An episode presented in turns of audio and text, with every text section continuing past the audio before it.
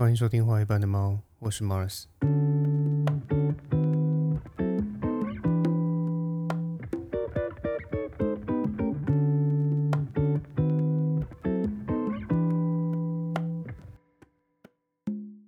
相信不少听众最近都有听说知名 YouTuber 老高他被爆出了影片内容涉及抄袭的这个争议。那考虑到有些人并不清楚整件事情的来龙去脉，所以我这边还是尽可能快速的帮大家梳理一下这件事情。那整件事的开端呢，是一个名为蓝卷妈妈的 YT 频道，她做了一支影片去爆料老高频道里面的影片其实是抄袭另一个日本频道的影片内容，而且还用了这就是100%的抄袭这种严厉的指控。那因为看到有人对这句话有意见，所以这边先插播解释一下。这里说的100%抄袭，在语义上我们可以有两种解读，一种是我相当确定老高有抄袭的事实，那另外一种是老高的影片不但是抄袭，而且还是一字不漏的全部照抄。也就是说，主要是对100%这四个字的说法有不同的理解，所以才产生了看法上的分歧。但我觉得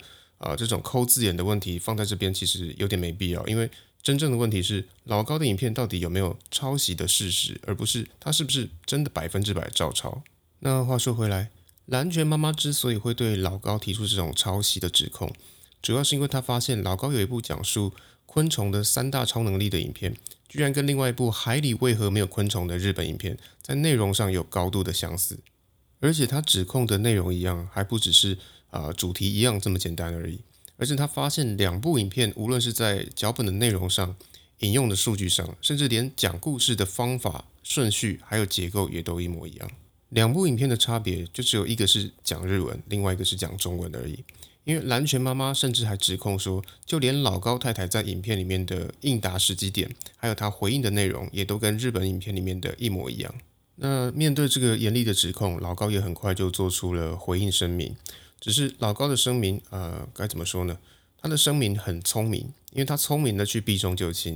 因为他既没有承认但也没有否认抄袭，而是他直接把抄袭的嫌疑这个问题偷换概念成内容是不是他原创的这个问题，然后说1+1=2和光速不变这些都是既有事实，不是自己发明的，所以就算内容一样，那也是因为大家讲的都是既有事实，然后以此来回应抄袭的指控。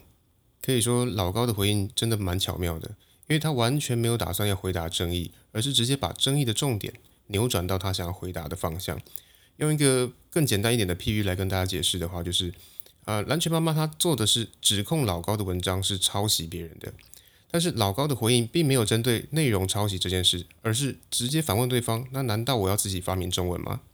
这样的比喻大家应该就比较好懂，因为很明显的双方在讲完全不同的2回事。那整件事经过社群媒体还有新闻的发酵之后，也引来了不少好事之徒，他们自发性的去检视老高以前的影片是不是也存在这种抄袭的问题，结果发现这好像也不是单一事件，因为老高有不少影片确实都存在这种抄袭的嫌疑。而真正造成舆论反弹的并不是抄袭的指控，而是老高那企图转移焦点的回应。大家觉得说你都是问 A 打 B 顾左右而言他，闪躲问题成这样，那是不是心里有鬼？所以会更加的认定他的影片就是抄袭。但我觉得我们不应该以在面对争议的时候所显现出来的态度来去判断谁对谁错，因为这基本上可以说是一种未审先判，它完全取决于你想相信什么或是你想相信谁，但是并没有针对问题的实际争议来去做理解跟讨论。所以如果我们要理性一点来讨论抄袭的争议，那就必须先来定义什么叫做抄袭。那讲到抄袭，我想大家应该会直接联想到违反著作权的这件事情，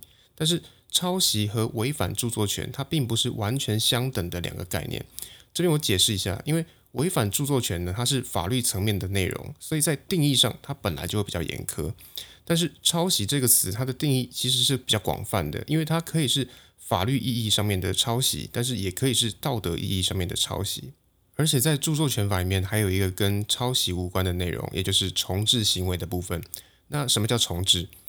用最简单大家最容易理解的例子来说的话，就是贩卖盗版光碟。那如果你太年轻，光碟这个词你听不懂，那你就把它当作是那些未经授权的电影或是音乐放到网络上供他人观看或收听，这就叫做违反著作权的重置行为。或者是任何印刷啦、拷贝啦、摄影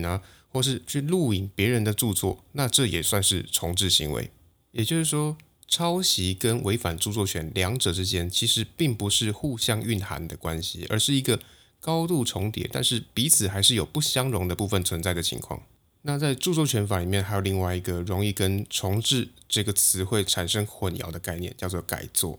那改作的意思是说，根据原作然后来进一步的改写创作出不同的作品，而不是单纯的复制别人的东西，那这样就叫做改作。那听到这边你可能会觉得重制跟改作到底有什么不一样，你可能还是听得有点不飒飒啦，但是没关系，那我用一个更容易理解的方式来跟你解释。那所谓的重制行为，它就像是那些网络上翻唱别人歌曲的 cover， 而所谓的改作它更像是那种歌曲的旋律都一样，但是我用一些比较戏谑的歌词来去翻唱歌曲的情况。所以老高的影片跟别人影片的内容高度相似，它属于上面的哪一个情况呢？我们要说它是重制吗？还是要说它是改作呢？严格说起来好像都有些模糊跟暧昧，对吧？所以如果你今天非常想要给老高定罪，那我的建议会是你讲他抄袭就好，不要讲他违反著作权，因为违反著作权的定义比较严苛，而抄袭的定义比较宽松，拿宽松一点的定义去定罪他，那么你被反驳的几率自然也就会降低一点。因为如果我们要用著作权的角度来去检视老高的话，我会说就算他真的像蓝犬妈妈所指控的那样，脚本完全是剽窃了他人影片的内容，但是这其实也有点难判定说这样的做法算不算是违反了著作权。这是因为著作权法它的本意主要是在于保护想法的表现形式，而不是保护想法本身。那保护想法的表现形式，而不是保护想法本身，这句话可能有点难懂，所以我这边稍微再解释一下。比方说我如果创作了一个笑话，那么这个笑话的创作就叫做我的想法。那在我创作了这个笑话之后，我可以透过录制搞笑影片的方式，也可以透过各种文字的形式来去发表这个笑话。而在我对外发表这个笑话的那个瞬间，法律就赋予这个笑话著作权。那著作权是要保护我这个笑话的内容吗？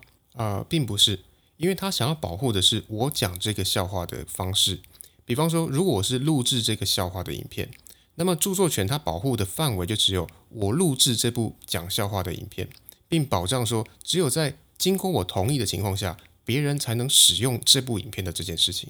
用更简单的方式来说的话，就是著作权它能不能限制其他人讲同样的笑话呢？答案几乎可以说是不能。因为如果我只是偷别人的笑话来讲，那充其量也只能算是抄袭而已，它本身并不见得会有著作权的问题。而且更不用说，就像老高在声明里面所呛下的那样说，原作者都没有说话了，那么你们其他人是在为他着急什么？那他的言下之意就是人在吃米，你在化烧啦。那这种说法虽然有些无赖，但是在法律上它确实有一定的道理。因为著作权法它多半是告诉乃论，也就是说它是需要原作者他主动去提出抄袭侵权的控告，整件事情才会进入司法层面的检视。所以这也是为什么我会说，如果你要给老高定罪的话，那最好是从抄袭的角度下手，而不是去争论他是不是有违反著作权的问题。因为讨论抄袭与否，在条件上还有在难度上面，都会比讨论违反著作权还要来得简单很多。那既然讨论抄袭会比较简单，那接下来我们就来聊聊抄袭的定义到底是什么。那就像前面说的那样，抄袭的定义其实比较广泛，它可以是法律上的，它也可以是道德上的。所以我们这边要先厘清说，我们现在要谈的抄袭是法律上的抄袭，还是指道德上的抄袭。那我们就一步一步来，我们先谈法律上的抄袭。那从法律上来说，要判断是不是抄袭，它有两个关键要素。第一呢，叫做接触的可能；第二叫做实质相同。法律会基于这两个关键因素来去判断一件事情它到底是不是有抄袭的情况。那什么叫做接触的可能呢？这其实也蛮好懂的，因为从逻辑上来说，如果我要抄袭别人的作品，那一定是在我接触过这个作品之后，那才有抄袭的可能嘛。所以这个部分的关键就在于我有没有接触到这个被抄袭作品的可能。但接触可能这个条件，它的问题在于放在现在这个网络时代，它其实很容易被满足，因为资讯的取得它变得非常容易。所以当一个被指控抄袭的人，他其实很难用这个条件去主张说我没有看过，我也没有听过这个被我抄袭的作品。那下一个问题是，什么叫做实质相同？所谓的实质相同，顾名思义就是想要讨论两个作品之间它的相似程度到底有多高。但问题是，我们要如何去定义所谓的相似性呢？或者说，要有多少比例的相同或相似才算得上是抄袭呢？举例来说，如果是音乐，那我们似乎可以透过法律去规定说，你不可以有4个小节或是8个小节的旋律重复，然后以此来界定说，它是不是有抄袭的情况。可是放眼全世界，它的法律实务上面，它其实也有一些是根据鼓声的拍点，然后来去判断抄袭的案例存在。那撇开音乐这种好像有点专业，可以仰赖专家来判定抄袭与否的情况不谈，那如果是一篇文章呢？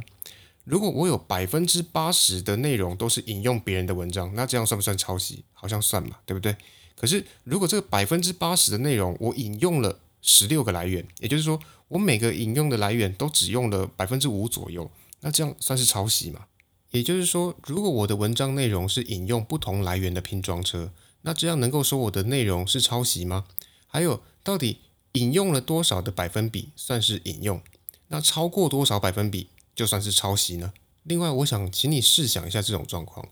如果是一出乡土剧，那我参考了别人的作品，而且从头到尾台词一句不改，就只是换了一批人重演而已。那你这样说我是抄袭，好像也蛮合理的嘛，对不对？可是如果今天是一部推理剧，